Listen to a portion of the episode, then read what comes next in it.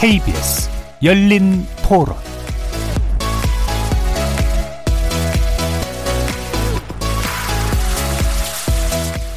안녕하십니까. KBS 열린 토론 정준입니다.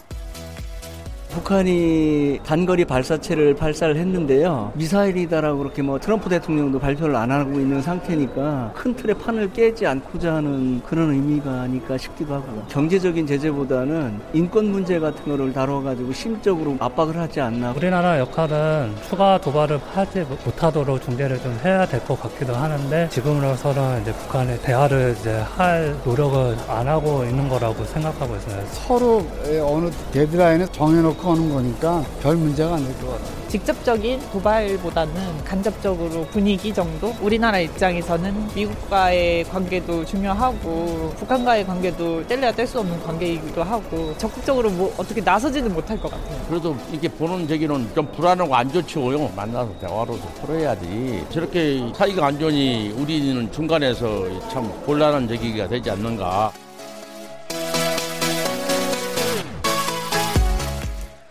예, 거리에서 만나본 시민들의 의견 잘 들어보셨죠?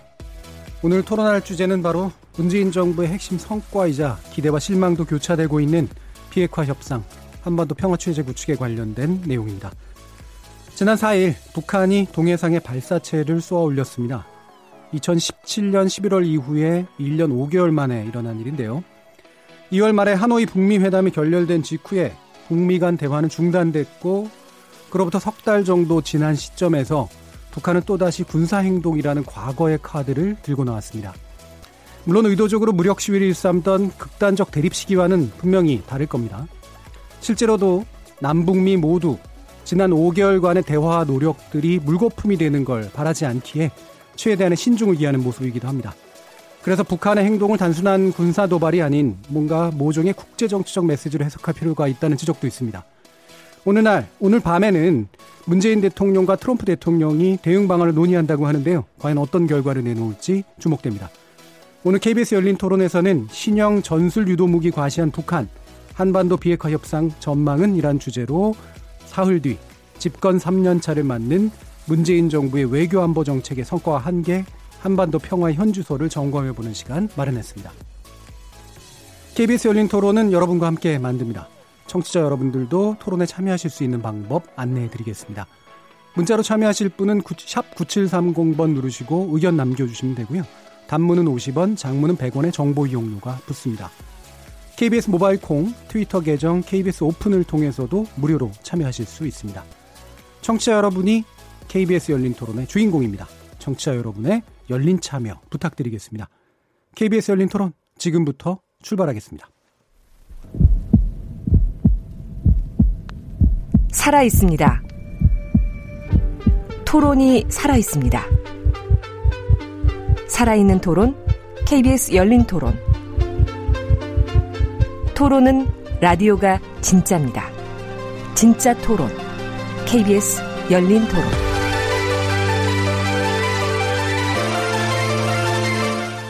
먼저 오늘 함께 하실 분들 소개하겠습니다. 양무진 북한대학원 대학교 교수 나오셨습니다. 반갑습니다. 양무진입니다.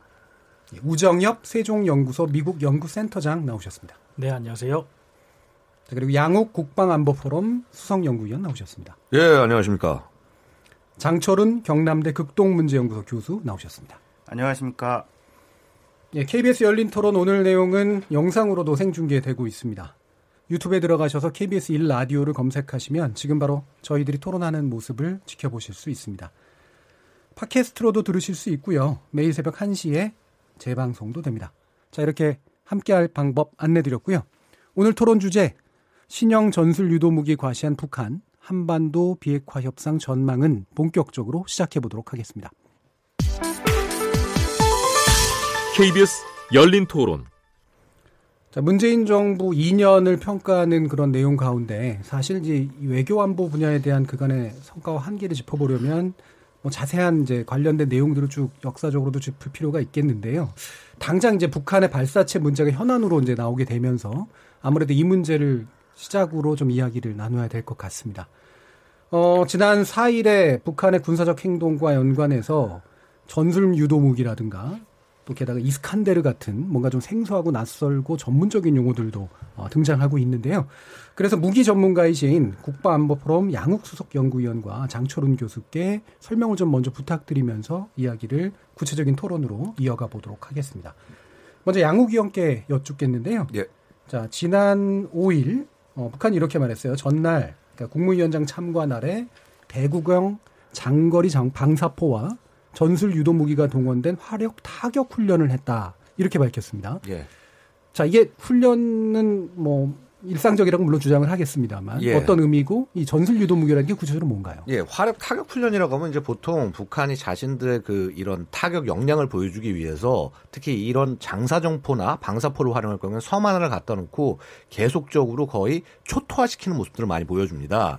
근데 지금 이제 이번에 보여준 모습은요, 그런 일반적인 초토화되는 그런 훈련이 아니라 240mm부터 300mm 방사포. 여기서 방사포라고 하는 건 우리 군에서 다련장 로켓, MLR, 예, MLRS에 해당하는 것이 겁니다.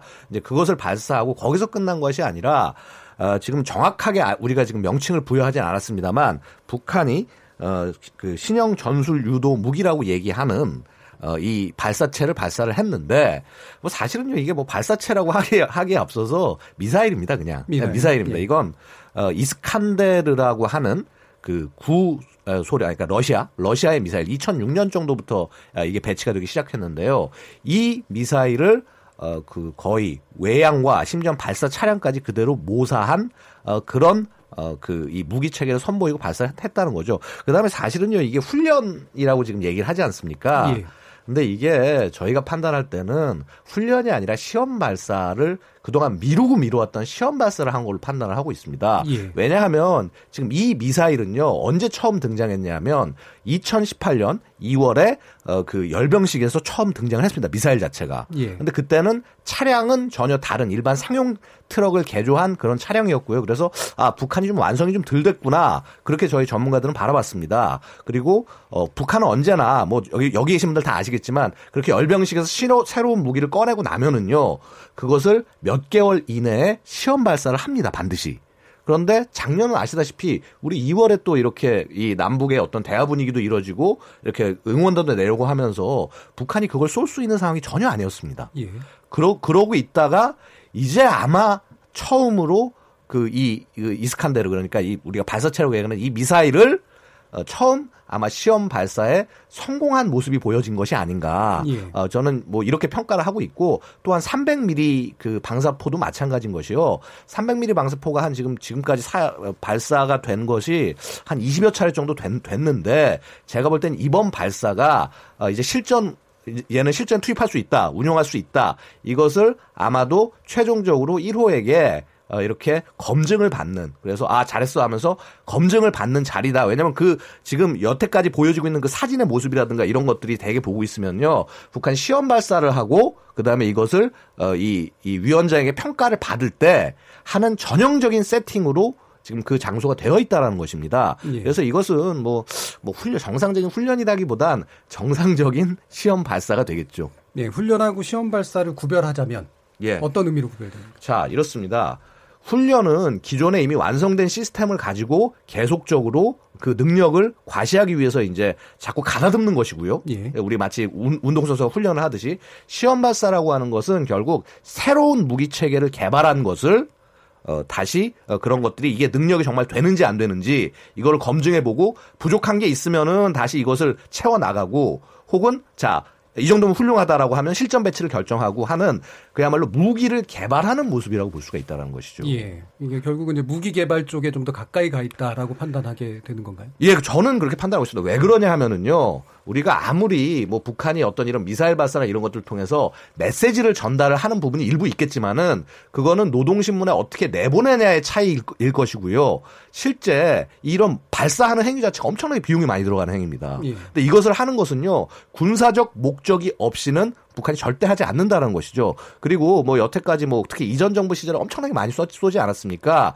그거 자체가요 북한한테는 사실 엄청난 기회였습니다. 뭐냐 하면은 기술력을 계속 쌓아 나가면서 그야말로 도약적으로 발전할 수 있는 자꾸 시험 발사를 많이 하면 할수록 데이터가 많이 쌓이고 더 좋은 성과를 낼 수가 있다라는 것이죠. 그래서 사실은 지난 정부 때 가장 아쉬웠던 것 중에 하나가 그렇게 북한이 비약적으로 무기 체계를 발전시켜 나갈 수 있게 어떻게 보면은 옆에서 그냥 손 놓고 예, 지켜볼 수밖에 없는 그런 상황이었다. 이런 부분들은 안타깝다라고 말씀드릴 수가 있겠습니다. 예. 무기 개발에 관련된 부분이 이제 왜 제한이 돼야 되는가 또는 이제 어느 정도까지 용인될 수 있는가 이 부분은 좀 더 뒤에서 한번 얘기를 나눠보고요.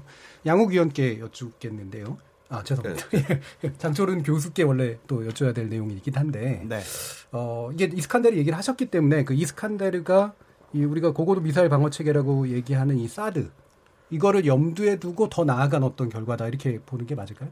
뭐 이제 그 상대방을 공격하기 위한 미사일을 운용하는 쪽에서 쪽의 입장에서 그러니까 북한 쪽 입장에서 보면 꼭 사드뿐만이 아니고 한국이 이렇게 다층적으로 펼치고 있는 미사일 방어망 같은 것들 예를 들면 패트리어트나 예. 뭐 이런 것들을 종합적으로 감안을 해서 한 거지 꼭 사드를 무력화하기 위해서 이거를 이거를 했다 이렇게 보기는 좀 어려운 측면이 있을 것 같습니다. 예. 그럼 사드 얘기를 일각에서 하는 이유는 뭘까요? 아무래도 사드가 뭐 한중 간에도 그렇고 한미 간에도 그렇고 뜨거운 감자 중에 하나였고 아직까지 사드 문제와 관련해서는 한중 간에 봉합이 된 상태지 그게 완전하게 해결되거나 이런 상태는 아니거든요.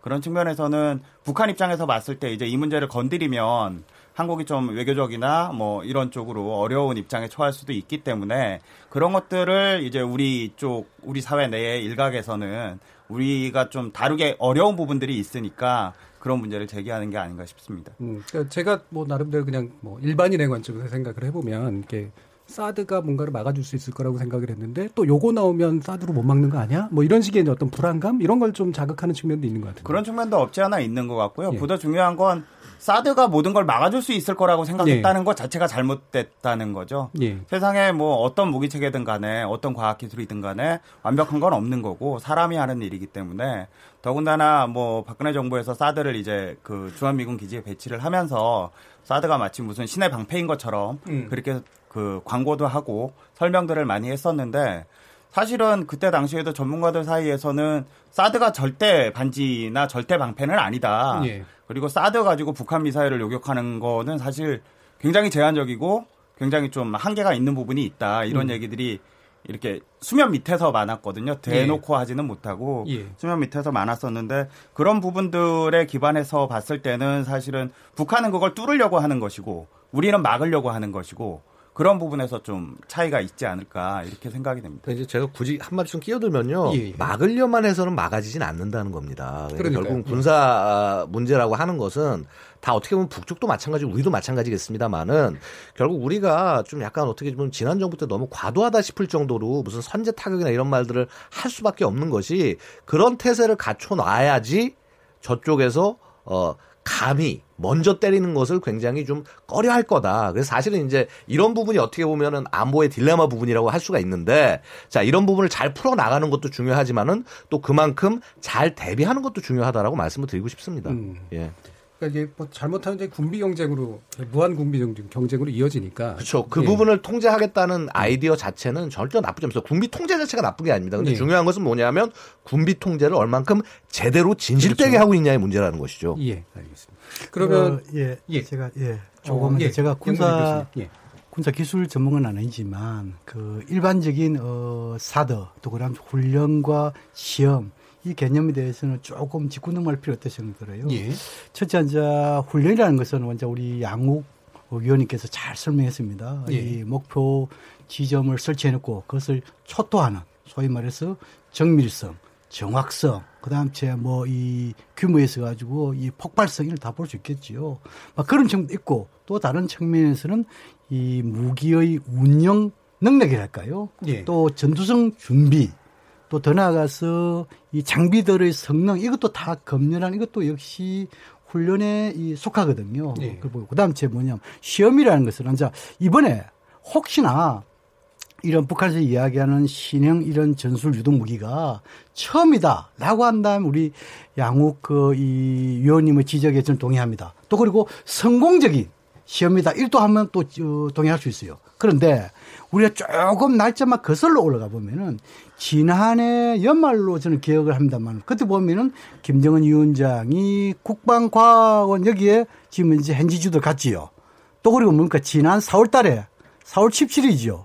이때도 지금 이제 북한이 김정은 위원장이 직접 현지 주도해가지고 거기서 어 거리는 약 한 20km 정도 이렇게 그 이 시험을 했다. 그 당시에 시험을 했다 이야기를 했죠. 북한에서. 그런 점을 봤을 때 이러한 것을 종합해 봤을 때는 이번에는 북한이 이야기한 대로 어 시험보다도 훈련에 좀 더 집중된 거 아니냐. 다시 말해서 실전 배치를 앞두고 좀 더 위력을 가시하는 그런 훈련용이 아니냐. 이렇게도 분석을 해볼 수 있습니다. 또 그리고 사드와 관련해 가지고 이제 우리 앵커께서 중요 지적했는데 물론 사드에서 여러 가지 이제 이 예를 들어 고도라든지 비행 궤도라는 볼 수 있는데 특히 사드의 명점이 뭐냐면은 이 적어도 뭐냐면 비행에 있어 가지고 50km 이상의 이런 고도할 경우에는 거기에 레이더에 다 잡힙니다. 네. 그런데 50km 이하일 경우에 이것은 레이더에 잘 안 잡힙니다. 아, 그런 점을 봤을 때 이번에 어, 이 북한에서 이야기하는 신형 이 전술 유도 무기가 이 고도가 50km 정도 내라고 이렇기 때문에 사드를 피하기 위한 것일 수도 있지 않겠느냐 이렇게 해석을 하는 것이죠. 예, 알겠습니다. 자, 뭐 이미 이제 얘기들이 좀 나와가지고요. 어, 좀 더 진행을 해볼 건데, 어, 그러면 그 지금의 무기 중에 또 아까 방사포 얘기도 좀 나왔습니다. 근데 네. 이 그러니까 이 뭐 저는 이 얘기가 정말 필요한 얘기인지 잘 모르겠습니다만 이게 예. 막 남한에도 위협이 돼 아니면은 뭐 미국의 위협이 되는 거야. 이게 방사포는 사실은 뭐 아무래도 그 전혀 미국하고는 상관이, 상관이 없는 그런 부분이잖아요. 예. 예. 주한미군 일부를 제외하고는 거의 상관이 없고요. 그러니까 사실 이겁니다. 지금 이제 대북 이, 이게 이 북한의 미사일 발사 지금 제가 볼 때는 지금 너무 답답한 게 미사일을 왜 미사일이라고 못 부릅니까? 부르셔도 됩니다. 우리 정부도 불러도 됩니다. 근데 문제는 뭐냐면은요. 단거리 미사일 갖고 여태까지 한 번도 한 적이 없어요. 여기 계신 분 누구나 다 잘 잘 아시지 않습니까? 유엔 대북 제재를 하는데 단거리 미사일로 최근에 제재한 적이 있습니까? 다 결국 뭐냐 하면 국제 사회에서 그래서 미국이나 일본 이런 나라들이 어 우리들이 위협을 좀 느꼈어. 이럴 만큼의 중 중장거리 미사일일 때가 나서 다 제재를 해요. 그다음에 이 미사일 제재를 하는 이유도 뭐냐면 북한이 핵을 개발하고 있으니까 여기 핵 실어서 날리면은 주변 국들 다 난리나는 거 아니냐. 그런 그 어떤 그 명분을 갖고 하기 하는 거고요. 사실은 이런 한반도 내, 내에서만 내에서만 사거리가 멈추는 이런 조그만 탄도 미사일에 유엔 여태까지 뭐 하, 조치를 나선 적이 한 번도 없습니다. 앞으로도 그럴 거고요. 왜냐하면 그거는 결국 미국이라든가 뭐 주요한 국가들이 끌고 가는 건데 미국은 관심 없습니다. 우리 이런 거에. 사실은요 이거에 관심을 가져야 될 건 우리 자신이고요. 그래서 사실 어떻게 보면 현 정부에서 뭔가 이런 그 군축이나 이런 노력을 하려는 거를 사실은 저는 뭐 제가 뭐 아무리 군사 쪽 뭐 하는 사람이고 제가 뭐 보수적 시각이 일부 있다고 하더라도 그 노력 자체가 나쁘다고 생각하지 절대 생각하지 않습니다. 좋은 겁니다. 예. 근데 문제는요. 군비 통제라는 것은요 이렇게 뭔가 하다 보면 삐끗하는 일들이 생기지 않습니까? 지금 사실 이번 발사 삐끗한 거예요 사실 북한이 불만 표현한 거 맞고요 삐끗한 건데 이런 삐끗한 게 있을 때 아 이것은 우리의 취지에 맞지 않는다 잘못됐다 라고 얘기를 하면서 삐끗하지 못하게 끌고 오는 것이 이게 군비 통제의 진정한 방향인데 지금 당장 대한민국 안에서조차 이거를 미사일이라고 얘기 안 하고 발사체 발사체 그러면서 모호하게 아니 발사체는 우주에다 뭐, 뭐 미사일 쏜 것도 아니고요. 아, 우주에 무슨 로켓 쏜 것도 아니고 이 발사체란 말은요 잘 모를 뭔가를 잘 모를 때나 뭘 쐈는지 잘 모를 때나 아니면 뭘 쐈는지 알려주고 싶지 않을 때 하는 말이에요. 혹은 아니면 일반 우리가 뭐 우주인 태워가지고 아니면 인공위성 태워서 우주에 뭘 쏠 때, 쏠 때나 하는 말인데 왜 이런 말을 굳이 써가면서 문제의 본질을 바라보지 않냐. 문제의 본질을 바라보면서 이거를 해결하는 거 그런 용감한 민주 정부가 되기를 바란다는 것이죠. 예, 그 예, 알겠고요. 예. 갑자기 이렇게 너무 예. 이렇게 열을 받아주는 것 같아가지고 예. 약간 톤다운을 하겠습니다. 예. 예. 어, 지금 이제 본질을 보자라는 말씀을 하셨는데 뭐 본질에 대한 이야기 하기 시작하면 또 여러 가지 또 얘기들이 나올 테니까 제가 약간 좀 좁혀 볼게요. 그러면 예. 말 그대로 지금 나, 말씀이 나왔으니까 이거를 굳이 미사일이라고 표현하지 않는 것에는 단지 바보 같아서는 아닐 거란 말이에요. 예. 그러니까 뭔가 그렇죠. 의도가 있고 이게 의미가 있기 때문에 그와 같은 얘기를 할 텐데 아까 이제 제재 얘기를 하셨습니다. 그러면 다른 견해를 가지고 계신 분들도 있을 것 같아요. 뭐 의견 주시면. 예. 그러니까 지금 미사일이라고 하지 않는 뭐 가장 큰 이유는 그리고 예, 이제 미, 미국 예. 역시도 어, 지금 이 미사일에 대해서 이제 애매모호하게 이제 발언을 하고 있는 이유는 어, 유엔에서 제재를 하려면 제재를 할 수 있는 항목이기 예. 때문이죠. 왜냐하면 유엔에서는 이미 2006년에 1695에서 거리에 상관없이 이 탄도 미사일 기술을 사용한 모든 발사를 이제 금지를 했고 그리고 이제 최근 2397호에서는 물론 대륙간 아, 대륙간에 다다를 수 있는 그러한 능력을 가진 미사일을 발사하는 것도 금지를 했고 아, 또 그 기술을 향상시키는데 도움이 될 수 있는 어떠한 발사도 금지되어서 만약에 그걸 하게 되면 어, 2397호의 좀 특이한 점은 어, 향후에 있을 제재까지도 미리 예고를 하고 있다는 점이죠. 예. 그래서 어, 북한이 어, 뭐 단거리, 중거리, 장거리 이런 거리의 구분이 없이 향후 이런 장거리 탄도미사일의 개발에 도움을 줄 수 있는 이러한 어, 탄도미사일을 어, 발사하게 되면 어, 향후 제재가 추가로 있게 돼 있다라는 점이 이미 예고되어 있습니다. 그렇기 때문에 어, 지금 이제 미국도 어, 북한과의 이런 대화를 통한 비핵화를 추구하는 입장에서 이번 것을 어, 그 유엔 제재의 위반이라고 규정할 수밖에 없게 되면 더 이상의 사실 대화는 어, 어려워지는 상황이 되는 것이죠. 그렇기 때문에 어, 미국 역시도 미사일이라고 알고 있음에도 불구하고 미사일이라고 규정하는 순간 유엔 제재는 이제 불가피한 상황이 되는 것이고 그렇게 되면 대화를 통한 어, 비핵화라는 것은 거의 이제 불가능해지는 상황이기 때문에 이번에 이것을 최대한 일부러 애매모호하게 하면서 어, 적어도 이제 대화를 미국 측에 먼저 깨지는 않겠다는 그런 메시지를 전달하기 위함이고요.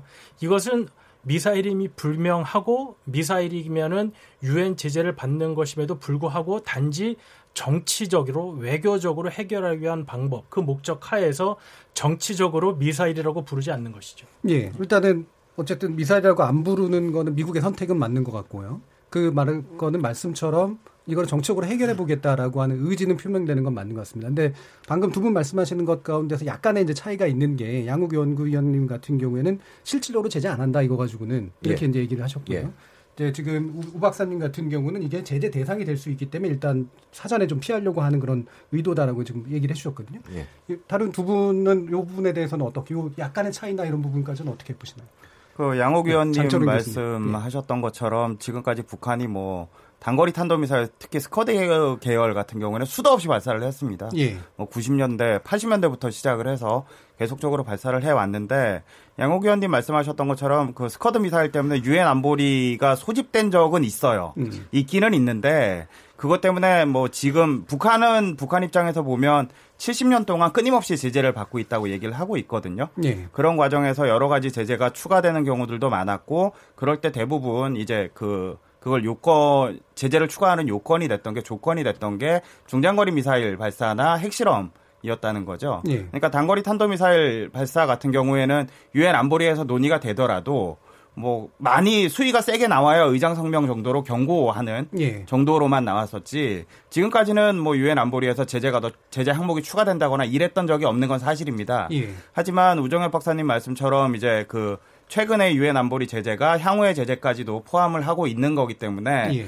아무래도 미국이나 뭐 국제사회의 대북 제재를 사실상 주도하는 게 미국이니까요. 미국 입장에서는 판을 깨기가 좀 먼저 나서서 이 문제를 가지고 판을 깨기가 좀 조심스러운 측면이 있지 않나 음. 그렇게 생각이 됩니다. 예, 대충 뭐 요약을 하면 실제로 이제 이게 제재 대상이 될 수는 있지만 요 정도 타, 그러니까 단거리 탄도 가지고 실제로 제재를 하는 사례들은 없기 예. 때문에 실질적인 제재는 안 이루어질 가능성이 높은데 문제는 이게 그쪽으로 가는 순간 이게 정치적 해결의 방향들이 좀 꼬이게 되는 그런 상황들이 벌어지기 때문에 그걸 차단하기 위한 어떤 상태인 것 같다라는 정도로 일단 정리를 할수 있을 것 예, 같습니다. 작년부터 계속 이루어져 왔던 것이 전반적으로 한반도 정세가 전환된 게 이제 예.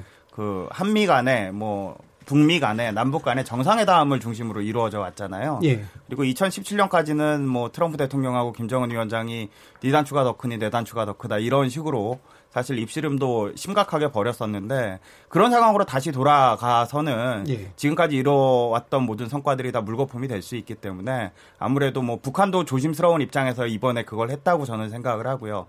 미국도 마찬가지로 조심스러운 입장에서 예. 앞서 말씀하셨던 것처럼 미사일을 미사일로 부르지 못하는 예. 태도를 보이고 있지 않나 생각이 됩니다. 알겠습니다. 예. 자, 그럼 제가 양문진 교수님께 아, 방금 얘기에 대해서 말씀 주시려고 예, 간단하게 예, 좀 예, 되겠어요. 예. 어, 우리가 그 이 단거리 발사체 이 용어가 익숙하지는 않지만 예. 군사 용어로서 틀린 이야기는 아니다. 이것을 좀 우리가 그 지적을 해야 되거든요. 예.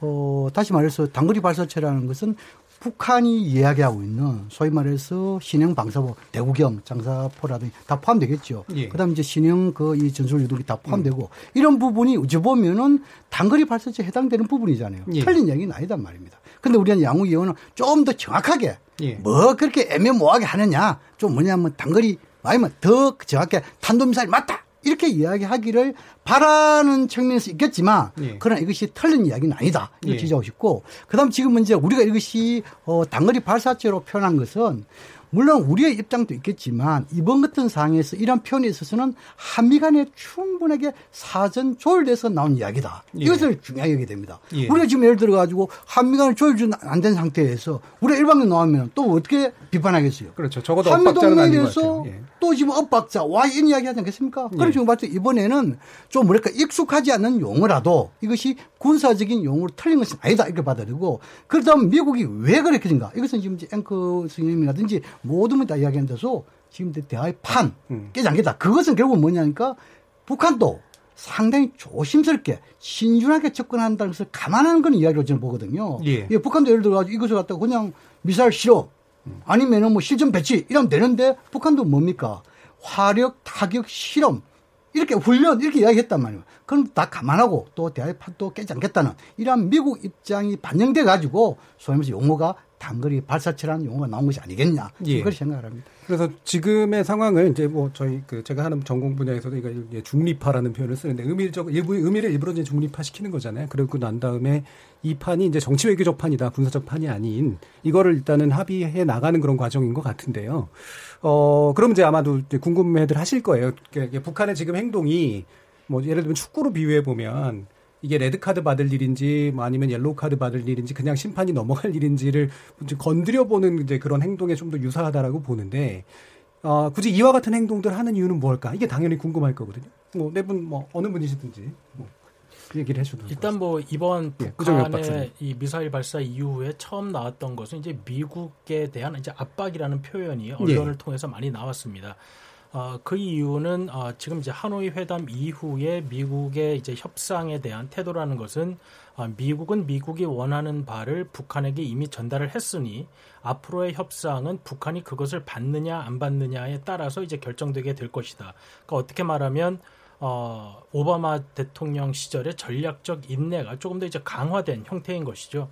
근데 이제 북한 입장에서 보면 어, 미국이 원하는 바를 받느냐 안 받느냐로 가는 것은 앞으로의 협상 과정에 있어서 북한이 이제 끌려갈 수밖에 없는 상황인 것이고요. 북한은 어떤 방법을 써서든 어, 미국이 원하는 조건이 아니라 다른 조건으로 협상이 재개되게끔 하는 것이 필요한 상황입니다. 그러니까 좀 뭐 쉬운 말로 하자면 뭐 협상력을 높인다 하는 예. 것이죠. 그렇기 때문에 어, 미국으로 하여금 어떤 계산을 다르게 이제 하는 방법을 북한에서 좀 이제 뭐 압박이란 표현보다는 뭐 강요, 뭐, 음. 뭐 이런 어떤 표현이 맞을지는 모르겠지만 북, 미국의 계산을 좀 바꾸고 싶은 어, 욕구가 있는 것입니다. 다만 음. 이제 아, 북한이 최근 이제 뭐 김영철 부위원장도 이제 언론에서 보이지 않고 그럼 이제 이런 인사에 관련된 문제 그리고 이렇게 어, 최고인민회의에서 김정은 위원장이 발언을 한 것 그리고 이제 이런 미사일 이제 여러 가지 것들을 지금 이제 시도해 보고 있지만 사실 미국의 입장에서는 이러한 것들로 인해서 미국이 하노이 회담 이후에 가지고 있는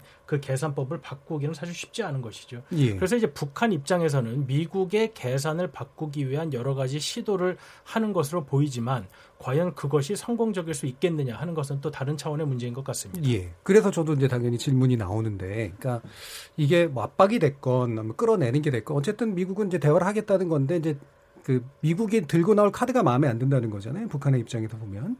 그럼 이와 같은 행동이 실제로 판을 다시 흔들어서 어쨌든 미국으로 하여금 소기에 어떤 변화된 행동을 이끌어낼 수 있다라는 계산 이게 좀 타당해 보이시나요? 어떻습니까? 예, 그래서 이제 예. 예, 이제 우리 뭐 지금 이제 그 이번 그 북한의 신형 전술 유도 무기가 어, 소위 북한판, 예. 뭐 이스칸데르 이렇게 이야기하고 있지 않습니까? 근데 이제 보면은 재래식인지 뭐 아니면은 대량살상 무기와 관계되는지 잘 모르겠습니다. 말 어떤 간에 최첨단 무기인 것만 맞잖아요. 예. 그런데 특히 뭡니까? 북한은 5월 달에 우리 북한 북한식 표현을 하면은 모내기 전투, 농사철입니다. 예. 그건 뭐냐, 잘 훈련을 잘 안 하는 계절이겠죠. 예. 또 그러시면 이제 남북 관계가 좀 소강 상태고 또 이 북미 대화도 상당히 하지 않은 상태 그쪽 국면 아닙니까? 이러한 그 시기에 이러한 것을 선택했다. 이것은 뭡니까? 뭔가 북한의 그 의도랄까 이게 다목적이 있다고 봐야겠죠. 그렇겠죠. 크게는 대내와 대외 두 가지로 나눌 수 있습니다. 음. 아마 대내적인 측면에 있어서는 어, 이러한 첨단 장, 이런 무기를 보여줌을 해가지고, 어찌 보면 군의 사기를 북돋아 있겠죠. 음, 그냥 끌려가는 건 아니다. 그렇죠. 예. 비록 비핵화라고 하지만 비핵화 한다고 해서 모든 무기가 없어지는 게 아니고 우리는 비핵화를 가름할 수 있는 예. 다시 말해 첨단 이런 재래식 무기도 있다. 음. 이것을 보여주면서 군에 대한 일종의 사기 진작이랄까요? 음. 이런 걸 할 수 있겠죠. 예. 군의 사기 진작이라는 결국 뭡니까? 주민들의 체제 결속도 그런 측면이 있겠죠. 예. 그 다음에 또 하나는 뭡니까? 대미용. 이 대미에서 협상을 이끄는 그런 측면도 있겠지만 음. 또 다른 표현으로 하면은 미국이 지금까지 압박 제재 이것에 대해서 결코 북한이 굴복하지 않는다. 음. 이것을 저는 보여준다고 보거든요. 예. 이게 더 중요하다고 생각해요. 그래서 앞으로 북한이 뭐, 아, 그 미국이 북한에 대해서 압박 제재를 계속 일하면 결국은 이런 길로밖에 갈 수 없다는 막 그런 애고성의 메시지도 좀 담고 있는 것이 아닌가 이렇게 음, 보겠습니다. 그러니까 대외적으로는 압박과 제재만으로는 당신들이 원하는 건 못 얻을 거다. 그렇죠. 이런 예. 메시지라는 예. 말씀이신 거죠. 음. 그러면 뭐 다른 분들 혹시 뭐 이런 그, 미, 그 북한의 속내나 이런 것들이 충분히 이렇게 방금 얘기하신 것처럼 대내적으로나 대외적으로 충분히 계산됐다라고 판단하시나요? 저는 뭐 네, 양무진 교수님 말씀에 한 가지 정도 덧붙이면 그 대남 목적도 있는 것 같아요. 대남 목적. 예, 예. 예. 왜냐하면 이게 이번에 쏜 뭐 저는 미사일이라고 부르겠습니다. 그 미사일이 사실은 사거리로 보면 남한을 타격하기에 충분한 것이고 예. 이번에 발사된 게 고체 연료 미사일이기 때문에 북한이 갖고 있는 지금까지 보유했 보유하고 있는 스커드 미사일은 다 액체 연료여서 음. 이게 준비 시간이 액체 연료가 훨씬 더 오래 걸리거든요. 상대적으로 한국이 북한을 때릴 수 있는 미사일은 다 고체 연료입니다. 지대지 예. 탄도 미사일은 그런 측면에서는 사실 미사일의 생존성 측면에서는 이제 뭐 단거리 미사일 측면에서는 북한이 남한을 압도하기 좀 어려운 상황이었는데 예. 과거부터 계속해서 고체 연료 미사일을 개발을 해 왔고 그런 것들을 이번에 시험 발사가 됐든 훈련이 됐든 일정하게 능력을 과시했다는 측면 그러니까 사거리와 미사일의 성능 이런 것들을 봤을 때도 대남 목적이 있는 것 같고요. 음. 또 하나는 그 최근에 북한이 노동신문이나 아니면 조선중앙통신 이런 것들을 통해서 계속해서 한미연합 군사훈련 혹은 뭐 남한이 F-35B 들여오는 거 이런 것들 남한의 군비 증강에 대한 것들을 계속해서 비난을 해왔거든요. 근데 그런 것들이 사실은 이제 외부적으로만 표출되는 게 아니고 노동신문 같은 경우에는 북한의 전 인민이 다 보는 신문이기 때문에 매일매일 정독하는 신문이기 때문에 남쪽은 저렇게 그 남북 간의 군사합의 뭐 그 정상회담 이런 것들을 해놓고도 남쪽은 무력 증강을 계속하고 있는데 우리는 뭐 하는 거지?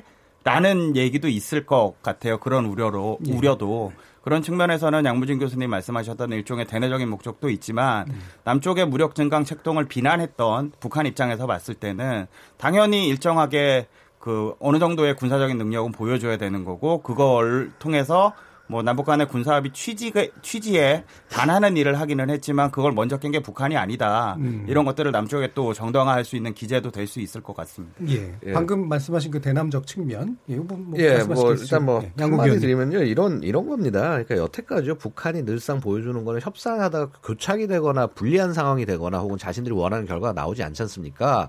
그럼 언제든지 그 협상에서 벗어나, 벗어날 수 있다는 것을 보여주면서 그러면서 이겁니다. 한마디로 자 지금 여태까지 미사일 모라토리엄이 몇 번이나 깨졌습니까? 지금 미국 정부 향해서 뭐 예를 들어서 클린턴 때부터 시작해가지고 부시 계속 지금 깨지는 게 반복되었지 않습니까? 보여주는 겁니다. 또 이제 우리 또 나갈 수 있어. 우리는 언제나 쏘면서 우리는 아쉬울 거 없어 털고 나갈 수 있어.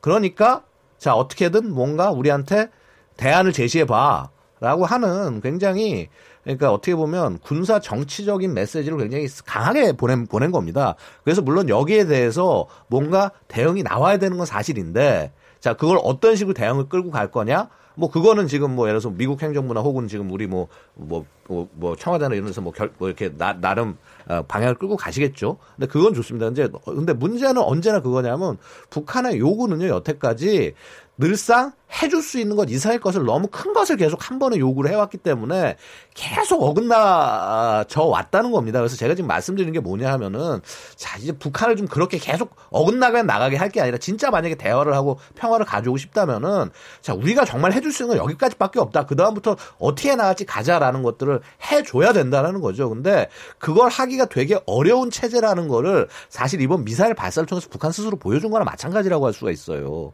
이러다 보면은 저는 굉장히 걱 정되는 게또 이 어떤 이 미사일 뭐 개발 핵 개발 모라토리엄 비슷하게 지금 선언 선언된 건데 이게 또 지금 빗나갈까봐 사실은 그 부분이 굉장히 지금 걱정스러운 겁니다.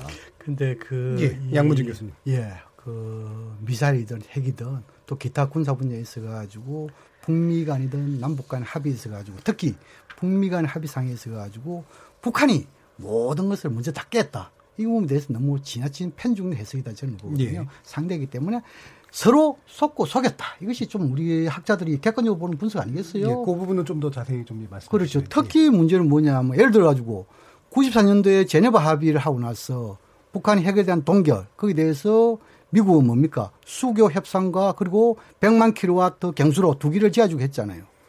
그런데 수교 협상을 누가 먼저 깼습니까? 또 같은 이야기라고. 또 그다음 문제 뭐냐면은 그러니까 그것도, 특히 제 이야기 어, 특히 예, 특히. 또 뭐냐면은 예. 어, 북한 입장에서는 자신은 나름대로 이 합의라든지 여기에 대한 이행에 있어가지고 정책의 일관성을 보여주는데 한국이나 미국은 정권이 바뀔 때마다 계속 정책이 바뀌더라는 것이죠. 예. 이런 측면을 봤을 때 그것을 하나의 뭡니까? 전략적으로 활용한 측면도 어, 북한에 있긴 있습니다. 그래서 지금은 이제 제가 이야기하고 싶은 것은 누가 더 많이 합의를 깼나 안 깼나 이깬 이 부분에 대해서는 서로 도치겠지 똑같다. 음. 그런 의미에서 객관이 되고 특히 이번에도 북한이 뭡니까? 이에 대해서 뭔가 이런 그 첨단 이런 전술 무기를 들고 난 부분에 대해서 그만큼 협상 수단이 없다고도 볼 수 있겠죠. 음. 또 그리고 이 없다는 것은 뭡니까? 한국과 미국이 충분히 이렇게 되면은 북한이 이러한 부분에 나올 것이다. 예측됐단 말입니다. 그러면 그 예측에 있어서 막지를 못했다. 그럼 누구 책임입니까? 물론 그에 대한 요인을 제공한 책임도 있지만 또그 상황을 관리하지 못한 책임도 있거든요. 그래서 이런 것을 너무 책임 공부하다 보면은 문제 해결 전혀 안 나옵니다. 예. 자, 지금 이제 책임 공모가 제가 말씀드린 게 아니고요. 예, 자, 지금 이제 뭐 제가 이제 뭐 이게 얘기가 지금 짧으니까 이제 논박을, 논박을 드리려고 하는 게 아니라 자, 뭐냐면 여태까지 늘상 문제는요. 신뢰 이슈입니다. 신뢰가 지금 안 돼요. 지금도 아직도 전혀 안 되고 있어요. 지금 군사적 신뢰나 이런 것들도 전혀 진행이 안 되고 있고요. 자, 그럼 신뢰를 이루는 게 뭐 대통령이 가서 무슨 만나고 무슨 악수하신다고 신뢰가 되는 게 아니지 않습니까? 기본적으로 자, 나는 뭐 하고 있고 너는 나 뭐 하고 있고 이거를 들여다보는 게 신뢰의 가장 시작이에요. 근데 늘상 북한은 또 그 체제 자체가 폐쇄적이다 보니까 그 들여다보는 것 자체가 늘상 안 되니까 그 최초의 threshold 문턱을 넘지를 못하고 있는 거는 계속 지금 계속 그래갖고 지금 그걸 지금 넘으려고 굉장히 노력하고 있는 것들 제가 그거는 이해는 하는데 그럼에도 불구하고 그 문턱을 넘어야지 우리가 시작이라고 얘기할 수 있지 문턱도 안 넘은 다음에 무슨 뭐뭐 뭐 DMZ 뭐 둘레길 연애 뭐 하나 이거는 아니라는 거죠. 그래서 우리가 접근할 때는 굉장히 조심스럽게 가는 거 맞습니다. 제가 가지 말자는 거 아닙니다. 근데 지금 같이 이렇게 조금 하나 하나 하나 일희일비 하는 식으로 접근하는 것은 굉장히 좀 답답하다라고 말씀을 드릴 수가 예. 있겠습니다. 그, 예. 그 부분, 그러니까 뭐 지금 적어도 이제 대중적 관점에서는 북한이 이런 군사 행동을 보이는 게 그간 어쨌든 남한 정부가 노력해서 해왔던 것들의 신뢰를 깨는 행동처럼 이제 비칠 수가 있단 말이에요. 근데 이제 또 뒤집어서 생각해 보면 국제정치적 역학 관계에서 보면 북한이 상대를 신뢰하지 못하는 어떤 이유도 있을 거 아닙니까? 뭐 그런 부분은 없나요?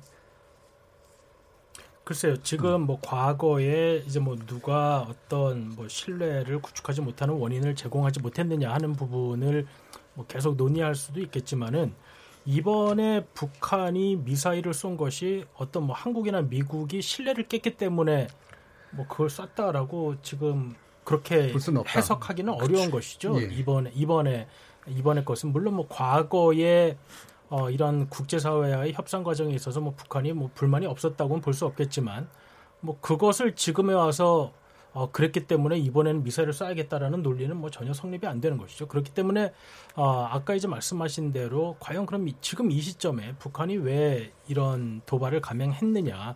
아 그것도 어, 강한 도발이 아니고 이 정도의 어떻게 어떻게 말하면 국제사회가 제재로 바로 이어지는 어, 행동을 취하기에는 좀 미진한 정도의 도발을 했느냐 하는 것은 아, 지금 뭐 여러분들께서 말씀하셨지만 뭐 대내적 목적도 있고 대외적 목적도 있고 그러니까 북한식의 북한은 어떻게 해서든 협상을 이어가려고 하고 있고 그리고 어, 그 협상을 미국이 말한 조건이 아닌 무언가 다른 조건으로 협상을 시작하려고 하고 있고 다만 그것이 이제 북한의 계산이지 국제사회가 그걸 받아들일 가능성은 매우 낮다는 것이 북한이 가진 딜레마이고 어, 국제사회도 이거 이상의 무언가를 북한에게는 줄 수 없다는 것이 현재가 가지고 있는 구조적인 예. 딜레마라고 할 수 있겠습니다. 알겠습니다. 그래서, 그래서 예, 한 마디 한 말씀만 더 보자면 사실은요 그래서요 결국 뭐냐면 우리 지금 남북 무슨 뭐 지금 화해무드 얘기 나오고 계속 나오고 그다음에 예를 들어서 어, 4.27 지금 1주년 얘기 나오고 하지 않습니까?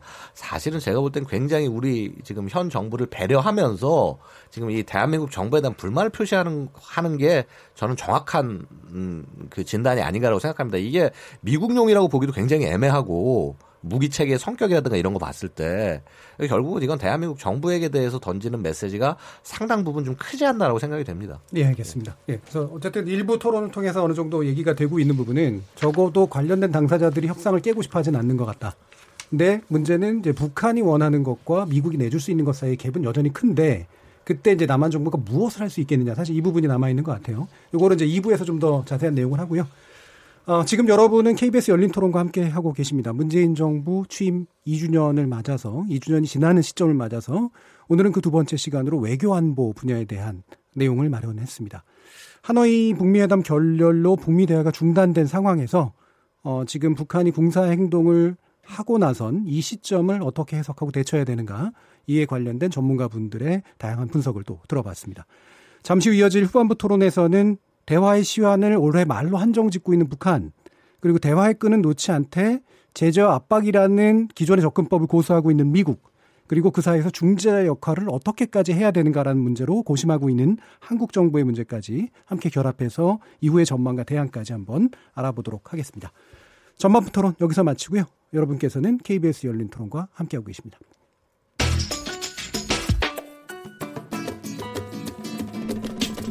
묻는다. 듣는다, 통한다. KBS 열린 토론. 듣고 계신 청취자 여러분, 감사드립니다. 들으면서 답답한 부분은 없으신가요? 궁금한 점은요? 그렇다면 함께 토론에 참여하시죠. 유료 문자 9730을 이용하시면 됩니다. 단문은 50원, 장문은 100원의 정보 이용료가 있습니다. 스마트폰 어플리케이션 KBS 모바일 콩을 통해서도 무료로 참여하실 수 있습니다. KBS 열린 토론은 언제나 열려 있습니다. 듣고 계신 KBS 열린 토론은 매일 밤 1시에 재방송됩니다. 자, 지금부터 우리 토론이 진행되는 동안 어, 청취자 여러분들께서 보내주신 의견 들어보도록 하겠습니다. 송아랑 문자캐스터. 안녕하십니까. 문자캐스터 송아랑입니다. 신형 전술 유도무기 과시한 북한. 한반도 비핵화 협상 전망은 이라는 주제로 청취자 여러분이 보내주신 문자 소개해드리겠습니다. 콩 아이디 진원섭님.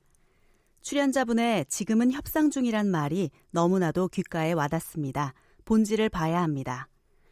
콩 아이디 K731로 시작하는 청취자분. 진정한 보수는 남북 대화를 더욱더 활발하게 하라고 충고하며 전쟁보다 평화를 위한 제대로 된 방향 제시를 해주는 것이 그 역할이라고 생각합니다. 콩아이디 7701님. 홍길동도 아니고 미사일을 미사일이라고 못 부른다. 코미디라, 코미디라고 생각합니다. 정부의 대응이 거북하네요. 콩아이디 8588님. 김정은이 또 한 번 문재인 정부를 시험해 본 거라 봅니다. 그리고 안타깝게도 우리 정부는 굴욕적 표현으로 대답한 겁니다. 지금까지 문자캐스터 송아랑이었습니다. Yeah, yeah. Uh.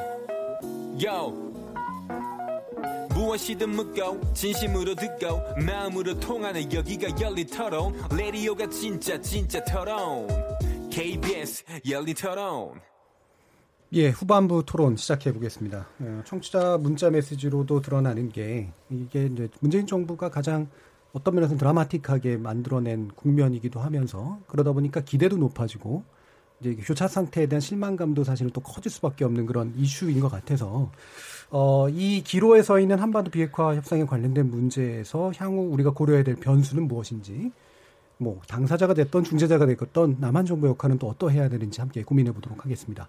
양무진 북한대학원 대학교 교수, 우정엽 세종연구소 미국 연구센터장님, 양욱 국방안보포럼 수석연구위원, 그리고 장철훈 경남대 국동문제연구소 교수님 다 네 분과 함께 토론에 참여하고 계십니다. 자, 이제 이어서 이제 2부 토론, 어, 진행할 텐데요. 어, 트럼프 대통령 얘기를 좀 해야 되겠습니다. 아마도 많은 분들이 트럼프 대통령이 도대체 언제 트위터 할까 막 기다리셨을 것 같아요. 근데 이번엔 좀 이례적으로 오래 걸렸습니다. 뭐 잠을 자고 있었는지 모르겠습니다만 13시간 만에 이제 트윗의 내용이 나왔고 뭐 다들 알려졌다시피 어, 참모들이 문재인 대통령과 먼저 얘기하고 난 다음에 해라라는 그런 조언까지 했을 이제 그런 정도라고 하는데 그 내용은 비교적 점잖은 어, 그런 상태였고 그래서 아마 협상이라는 궤도 자체는 이탈하지 않을 것 같다라는 이제 그런 모습으로 어, 파악이 되긴 했습니다. 자 지금 미국의 현재까지의 반응 어떻게 이해해야 될까요? 지금 미국에서는 예, 어, 아까 저희가 이야기했던 것처럼 어, 이번에 북한의 미사일 발사 정도로 판을 깰 거는 아니다 이렇게 판단을 예. 하고 있는 것 같습니다. 특히 이제 그래서 사실 이번이 중요한 것이 이번 미사일 도발로 미국이 판을 깨지는 않겠다라는 태도를 보이고 있지만 그렇다고 이번에 미사일 발사로 인해서 미국이 하노이 회담 이후 보여주고 있는 그 태도를 또 바꿀 가능성도 없는 게 사실입니다. 예. 그렇기 때문에 사실 북한 입장으로서는 원했던 바를 얻을 수가 없는 것이기 때문에 어떻게 보면 이제 북한 입장에서는 좀 이제 답답할 수가 있는 것이고요. 다만 이제 미국에서는 이제 아 과연 이러한 부분들이 더 어떤 안보 불안으로 연결될 것이냐 하냐고 한다고 본다면 북한이 판을 깰 정도의 강한 도발을 하지 않는 이상 미국에서 이제 그렇게 받아들일 가능성은 없는 것이죠. 그렇기 때문에 이제 트럼프 대통령도 지금 이번에 미사일 도발을 가지고 판을 깨는 것보다는 이 정도로 좀 애매모호하게 지나가는 것이 본인에게도 유리하고 그다음에 상황을 관리하는 데에도 오히려 더 유리할 수 있다라고 판단한 것 같습니다. 예. 자, 미국은 어쨌든 압박과 제재라고 하는 그런 기존 트랙 자체를 바꾸려고 하지는 않는 것 같은데 지금 보면 원래 예정된 게 이제 그 우리 정부가 9일부터 10일까지 요 사이에 방한하는 게 이제 비건 대표가 방한을 해요. 그래서 지금 현재 뭐 식량 문제도 있고 그러니까 인도적 지원을 논의할 전망으로 지금 알려진 상태인데 이 문제 혹시 영향을 미칠까요? 어, 예, 그렇죠. 이 비건 대표가 그 일본을 방문하고 곧장 이제 우리나라를 방문하겠죠. 여기서 일부에서는 이제 지난 그 이 4.11 한미 정상회담에서 이 트럼프 대통령이 어 압박 제재는 지속하되 어 식량과 같은 예. 인도네시아 지원 여기에 대해서 조금 유연성 이야기를 했지요. 또 그리고 그 이 폼페오 장관도 인도네시아에 대해서는 논의할 수 있는 뭐 그런 측면의 메시지를 날리고 있죠. 그래서 아마 이번에 어 비건 대표 온다 하면은 어, 물론 그 이 한미 간의 공조도 중요하겠지만도 좀 뭔가 인도적 지원 문제에 대해서는 조금 유연성한 이런 부분에 대해서 서로 어, 접점 좀 찾으니까 이렇게 그 기대는 하고 있죠. 예. 그러나 지금은 이제 좀 제가 보기에는 아직까지 그 이 북한과 미국 모두 특히 미국은 이 미국의 당국자를 만나보면 딱 세 가지 질문을 많이 합니다. 첫 번째는 뭐냐 하면은 북한의 경제 상황이 어떠한가? 예. 두 번째는 향후 경제 전망은 어떠한가? 세 번째로는 대북 제재가 얼마나 효과 있는가? 예. 이 이야기입니다. 이 이야기를 질문하는 건 핵심적인 그것은 이미 머릿속에 정해져 있어요. 대북 제재가 상당히 효과가 있다. 그 효과가 있기 때문에 북한이 비핵화의 대화에 나왔다. 앞으로 좀더 압박을 이제 쪼붙이면은 북한이 뭔가 비핵화에 대한 불가역적인 조치가 나올 것이다. 이렇게 지금 이제 생각하고 있더라고요. 예. 이것은 뭡니까? 과거 경제 사례 빚어줄 때 이거는 상당히 저는 잘못된 판단이 지금 보여지고 두 번째 북한. 북한 지금 가만 보니까 트럼프 대통령이 내년도에 재선에 있어 가지고 뭔가 비핵화 여기에 대해서 성과를 바탕을 해가지고 재선에 도전 또 그리고 성공에 임하는 그런 식으로 좀 해석하고 있는 것이 아닌가. 예. 그런 점을 볼 때 어찌 보면은 북한보다도 시간적 차원에서 미국이 더욱더 시급하다. 이것을 북한은 충분히 활용하려는 그런 의도들이 보인단 말입니다.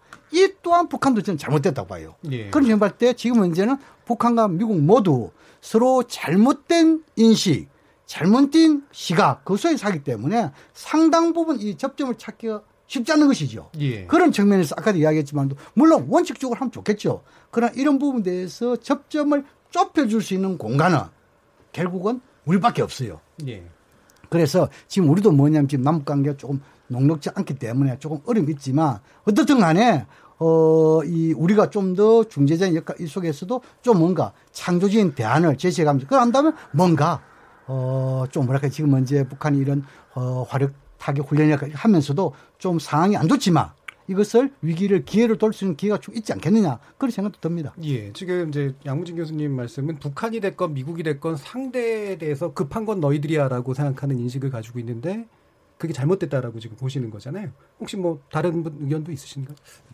그러니까 예. 지금 양 교수님께서 말씀하실 때 이제 예. 이번에 이제 비건 대표 방안과 관련해서 이제 뭐 식량 지원과 관련된 이야기를 저희가 잠깐 이제 했었는데 어, 트럼프 대통령이 어, 문재인 대통령과의 회담에서 인도적 지원 가능성에 대한 이야기는 했지만 사실 그것이 식량 지원이라는 이야기는 사실 하지 않았었습니다. 식량 예. 지원은 어, 지금 이제 우리 정부에서 어, 미국 정부에게 북한에 대한 식량 지원을 국제 기구의 지원이든지 아, 아니면 뭐 우리 정부의 직접 지원이든지 지금 러시아가 하고 있는 북한에 대한 식량 지원과 같은 식량 지원을 이야기한 것이고요. 미국 입장에서는 유엔 제재안에 나온 문구처럼 아, 북한이 핵 개발과 탄도 미사일 개발에 아, 희소한 자원을 너무 많이 사용함으로써 북한 주민이 사용돼야 할 자원이 없어진다. 이제 그렇게 표현한 것처럼 미국의 입장은 뭐냐 하면 어, 식량은 수입 금지 상태가 아니기 때문에 북한이 돈 모자랄 경우 돈 주고 사면 되는데 북한이 미사일 같은 데 개발하면서 돈을 쓰고 식량을 국제사회가 지원을 해주는 것은 결과적으로 국제사회가 북한의 미사일 개발을 돕는 것과 아, 다르지 않다라는 논리를 전개하고 있는 것입니다. 예. 그렇기 때문에 미국에서 생각하고 있는 인도적 지원이라는 것은 이제 전염병 그리고 뭐 백신 이런 것과 같은 의료적 지원에 지금 상당히 한정하려고 하는 것이고요. 그렇기 때문에 이번에 아, 사실 이제 국제 식량 기구에서 북한의 식량 상황이 매우 심각하다는 보고서가 나왔을 때 사실 이제 미국으로서는 기존과 같은 입장을 고수하기가 사실 쉽지는 않은 것이었죠. 왜냐하면 국제 기구가 예. 아, 북한의 식량 상황이 어렵다고 보고서를 냈기 때문에. 근데 이제 문제는 그 보고서가 나온 바로 다음 날 이제 북한이 어, 탄도미사일을 발사를 하는 상황이 되었기 때문에 미국이 추가적인 제재까지 어, 끌고 가지는 않는다고 하더라도 그동안 우리 정부가 추진하려고 했던 식량 지원에 대해서는 여전히 부정적인 입장을 고수할 가능성이 더 높아진 상황이죠. 그렇기 때문에 이번에 비건 대표가 왔다고 해서 인도적 지원 문제를 논의는 할 수 있겠지만 과연 식량 지원 문제에 대해서 우리 정부가 추진하던 것처럼 좀 추진하는 방향에 대해 긍정적인 신호를 보일지는 어, 좀 미지수라고 볼 수 있겠습니다. 아, 예. 그 부분에 대해서 예, 물론 어, 트럼프 대통령이 직접 식량에 언급을 하지 않았죠. 그러나 전후 맥락 점을 봤을 때 예를 들어 가지고 미국의 NGO 단체인 그 그리스도 버들입니까? 이런 조선 어 그리스도 버들 이런 지금 이제 다 북한에 가가지고 조사를 다 하고 있죠. 또 그리고 지금 이제 WPP 이것도 지금 조사 다 하고 있죠. 이런 또 그다음 에 폼페오 장관의 발언 전면을 봤을 때 북한이 사실 이런 부분에 대해서 미국이 당국 차원에서 공식적으로 지원은 안 하겠지만 다른 국가에서 이런 거 할 경우에 또는 NGO들 할 경우에 대해서는 거기에 대해서 크게 어 예를 들어 통제를 안 하겠다 이런 메시지거든요. 또 그다음째 지금은 이제 어이 비건이 온다 해가지고 우리 정부가 식량 문제를 논의한다는 그런 건 없어요. 식량 문제는 예. 단지 한점 뭐냐면 전반적인 흐름이 또 특히 북한이 식량이 상당히 어렵고 지금 5월달에 WPB에서 뭔가 보고서 작성해 한다는 그런 게 있기 때문에 아마 이것도 포함되면서 내용 어, 소위 논의하지 않을까 이에 대한 전망이지 정부가 단독적으로 제가 제 이야기 속에 정부가 비건이 오면 곧 식량을 논의한다 그런 뉘앙스의 메시지는 아니다고 저는 생각을 합니다. 예, 알겠습니다. 자 그러면 그 우리 정부, 그러니까 한국 정부의 대응에 대해서 좀 얘기를 나눠봐야 될 것 같은데 일단 현재 아까 이제 양국 연구위원 말씀은 그 한국 정부에게 분명한 메시지를 던진 거다라고 지금 보신 거잖아요. 예, 그렇습니다. 예. 예. 그러면 어떤 옵션이 있다고 보세요? 그러니까 지금 이제 이게 결국은 저는 9.19 군사합의 얘기를 꺼내지 않을 수가 없는데요. 예. 그러니까 이 지금 현 정부에서도 이런 말씀들을 하시지 않습니까? 이게 그 뭐 9.19 군사합의 아니면 뭐 그 뭐냐 4.27뭐 판문점 선언 이것이 결국 어떤 군사적 긴장 상황을 낮추고 하는 데 있어서 굉장히 큰 기여를 했고 그리고 이것이 현 정부의 최대 성과다. 어, 그럼 그것이 계속 지속이 되려면은요, 지금 이러한 도발 문제를 그냥 뭐 발사체다란 말로 얼렁거리고 지나가는 것이 아니라, 자, 실제 그러면 자, 앞으로 이런 일들이 앞으로 더 일어나지 않게 하기 위해서 뭘 해야 될지 저, 진, 진전이 돼야 된단 말입니다. 사실 9.19 군사합의 내용은요, 이게 이 접점, 서로 접경 지역에서의 충돌 방지만 나와 있지, 음. 사실은 뭐 이런 뭐 미사일 발사 뭐 이런 거에 관한 내용도 아무것도 없습니다, 사실.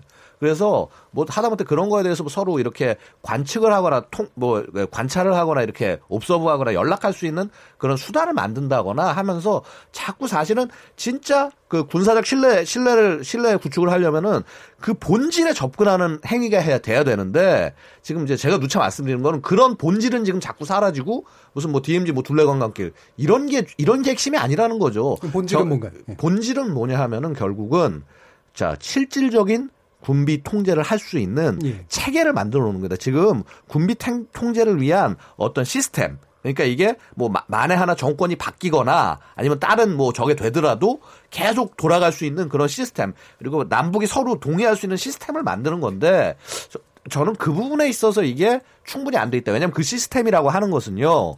자 이게 대한민국은 여러 가지 색깔이 있지 않습니까? 뭐 진보 보수 여러 가지 색깔이 있겠죠. 그러니까 근데 그 색깔들이 다 동의할 수 있고 다 그래 오케이 이 그림은 맞고 이 그림은 우리가 무조건 정권이 어느 정권이 바뀌고 뭐 해도 지켜 지켜내야 돼. 라고 하는 시스템을 만들어내는 부분, 부분까지 포함을 한다라는 겁니다. 지금 그런 부분을 만드는 데 있어서는요, 좀 되게 좀 안타까운 얘기인데, 조금 좀 부족합니다. 그게 상호 검증 가능한 뭐 이런 조건하고 연관이 되어 있는 겁니다. 예, 뭐 예. 그런 부분도 정, 예. 충분히 연관이 돼 있고요. 양무진 교수. 예, 우리 앵커님께서 잘 지적을 했는데, 예. 이 9.19 군사부 합의서가 그냥 그 이 MDL 뭐이 정해 가지고 2km, 5km, 10km 또 그리고 공중 해상 이에 대해서 완충제가 맞기는 맞아요. 예. 근데 중요한 것은 뭐냐면 그것만 있는 것이 아니고 여기서 먼저 출발이지요. 출발. 그다음 지금 이제 군비 통제 말씀 잘했는데 군비 통제는 뭡니까? 신뢰가 먼저 토대가 돼야만이 군축으로 갈수 있는 거 아닙니까? 근데 지금 이제 신뢰가 지금 이제 여기에 있는 소위 말해 완충 지역부터 먼저 해가지고 여기에 대해서 서로가 위반하지 않는 또 그리고 상호 검증되고 이러면 점점 점 뭡니까 내력으로 확대되는 것이죠. 지금은 이제 예를 들어 2km 됐다면은 5km, 10km, 20km 가는 거 아닙니까? 이렇게 감물해가지고 나중에 되면 뭡니까?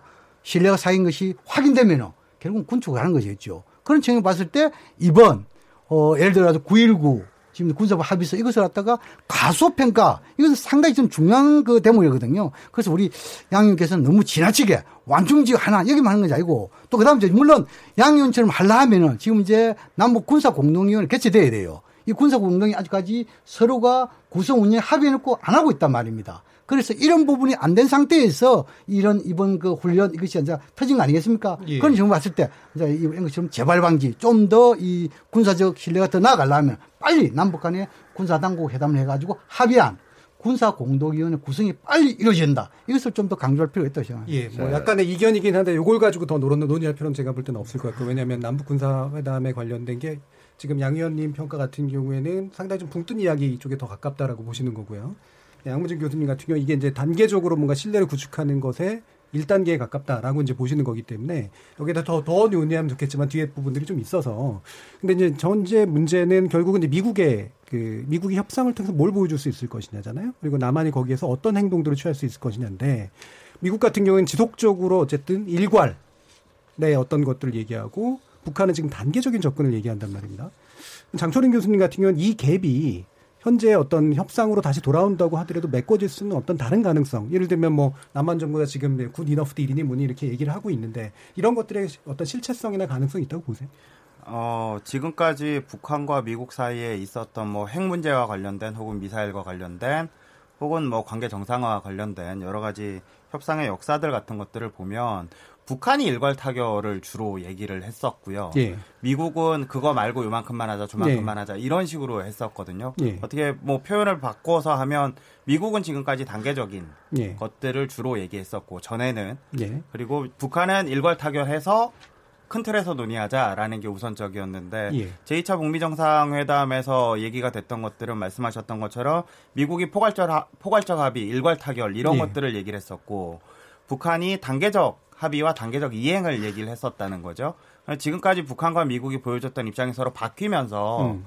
사실은 이게 타결이 안 되고 합의 없이 종료가 됐던 건데 그런 부분에서는 저는 뭐 우리 정부가 내놓은 good enough deal이라고 얘기되는 그 포괄적으로 합의하되 이행은 단계적으로 갈 수밖에 없는 거 예. 아니냐. 예. 그게 가장 현실적인 방안이라고 생각을 하고요. 예. 그거 이상의 방안이 나올 수 있을까라는 의문도 들고 또 음. 하나는 뭐 북한 입장으로 합의가 됐던 미국 입장으로 합의가 됐던 결국에는 뭐 포괄적 합의가 나중에라도 이루어진다면 그거는 미국의 승리로 귀결이 될 가능성이 크고요. 예. 미국 국내 정치에선 그렇게 이용을 할 가능성이 크고 북한 같은 경우에도 북한 입장이었던 이제 단계적 합의, 단계적 이행으로 최종적인 모습이 그려진다면 그건 또 북한은 나름대로 미국이 우리한테 굴복했다 이렇게 국내 정치적으로 음. 선전하거나 할 수는 있을 거거든요. 예. 그런 측면에서 봤을 때는 사실 양쪽 다 가능성이 크지 않은 상황에서는 음. 우리 정부가 내놓은 안이 그나마 제일 현실적이고 실현 가능한 안이 아닐까. 예, 싶습니다. 알겠습니다. 자, 그러면 제가 우정혁 박사님께 뭐 이게 직접 여쭐 얘기인지 모르겠습니다. 다른 분들도 얘기해 주셔도 괜찮은데 어쨌든 문재인 대통령하고 트럼프 대통령 사이에 이제 뭔가 합의나 협의 이 부분이 이제 중요할 것 같은데 뭐 오늘 그 논의를 한다고 해요. 혹시 뭐 전망 같은 게 좀 있으십니까? 제가 볼 때는 어 이번 하노이 회담 이후 그다음에 한미 정상회담 이후의 중요한 부분 중에 하나는 어, 김현종 어, 국가안보실 2차장이 미국을 방문한 이후 이야기했는데 어, 이 북한 비핵화의 최종 상태에 관해서는 이제 한미 간에는 의견의 차이가 없다는 점입니다. 근데 과연 북한과는 일치하느냐 하는 점인 것이죠. 예. 그러니까 우리 정부는 계속해서 어, 한반도의 비핵화라는 완전한 비핵화라는 개념에 대해서 어, 북한 역시 우리와 이해를 같이 한다고 했지만 어, 하노이에서 가장 문제된 것은 그 최종 상태에 대해서 미국과 북한 간에 이제 의견이 일치하지 않았다는 점입니다.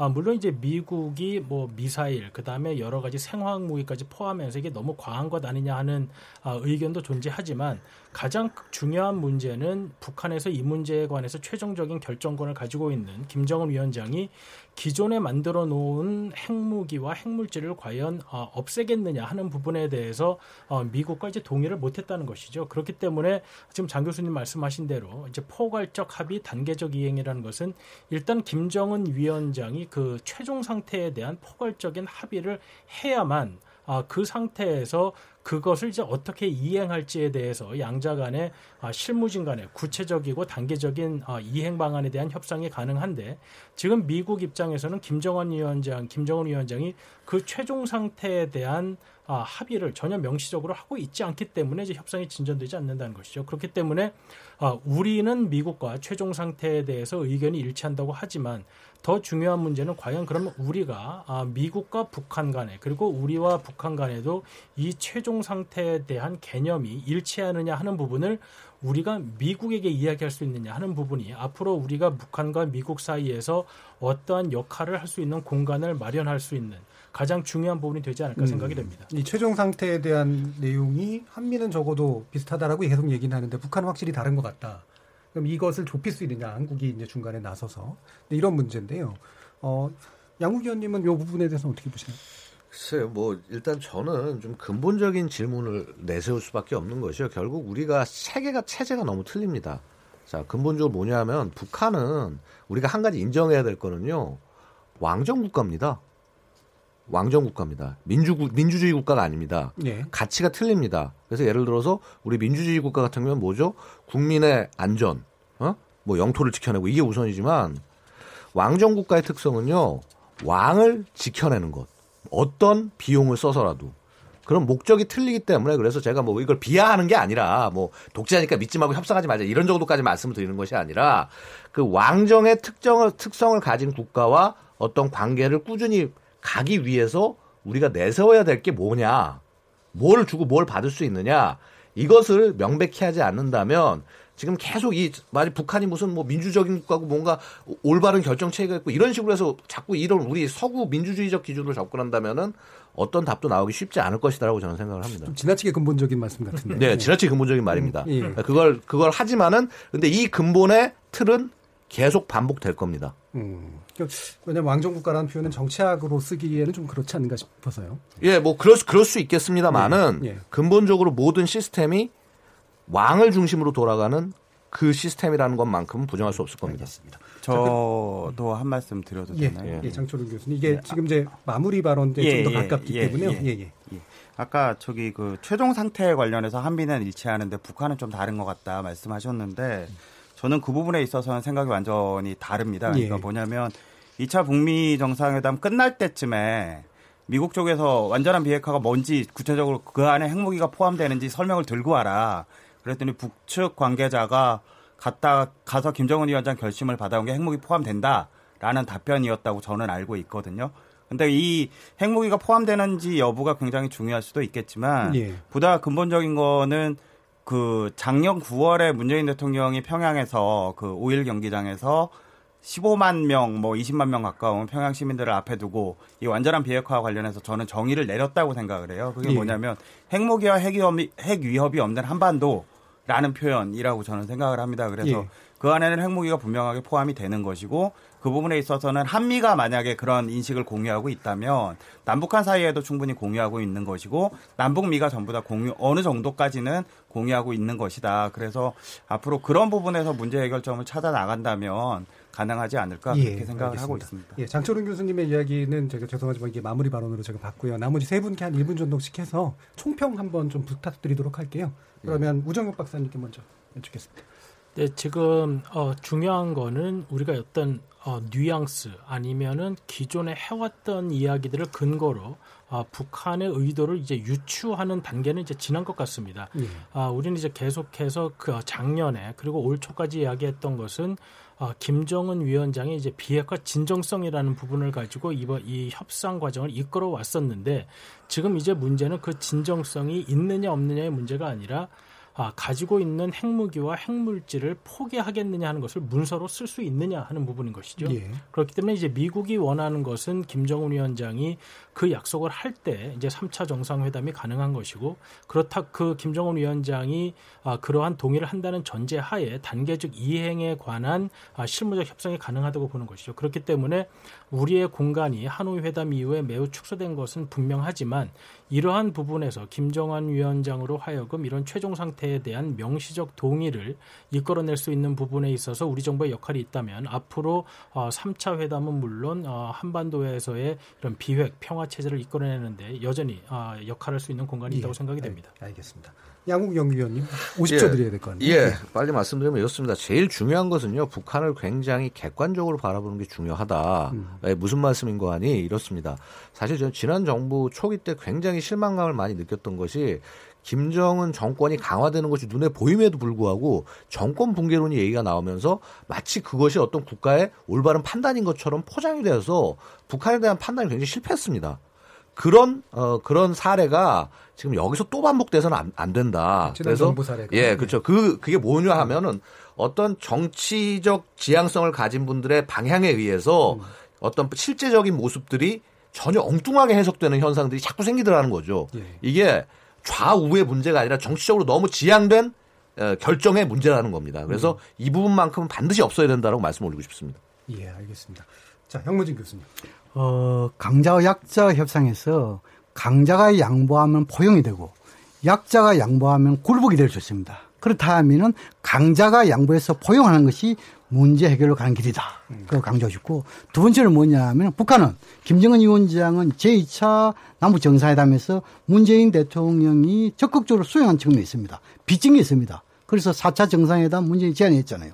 이 문재인 대통령의 제안에 북한이 빨리 어 긍정적으로 화답해야 된다. 그리고 문재인 정부도 지금까지 평화 번영 프로세스 더 이상 늦춰서는 안 된다. 예. 초심으로 돌아가서 더 강하게 밑에 붙여야 된다. 이것을 좀 더 강조하고 싶습니다. 예, 알겠습니다. 예, 내부 말씀 잘 들었고요. KBS 열린 토론 오늘은 문재인 정부 취임 2주년을 맞아서 신형 전술 유도 무기 과시한 북한 한반도 비핵화 협상의 전망은 어떠한가라는 주제로 외교 안보 분야를 전반적으로 점검해 봤습니다. 오늘 함께 해 주신 양무진 북한 대학원 대학교 교수, 우정엽 세종연구소 미국연구센터장, 양욱 국방안보포럼 수석연구위원, 장초론 경남대 국동문제연구소 교수 네 분께 모두 감사드립니다. 수고하셨습니다. 감사합니다. 참여해주신 시민 논객, 청취자 여러분들 모두께 감사도 감사의 말씀도 드립니다. 청취자들의 적극적인 참여로 만드는 KBS 열린 토론, 토론을 통해 우리 사회 합의의 길을 찾아 나가도록 하겠습니다. 저는 내일 저녁 7시 20분에 다시 뵙겠습니다. 지금까지 KBS 열린 토론 정준이었습니다.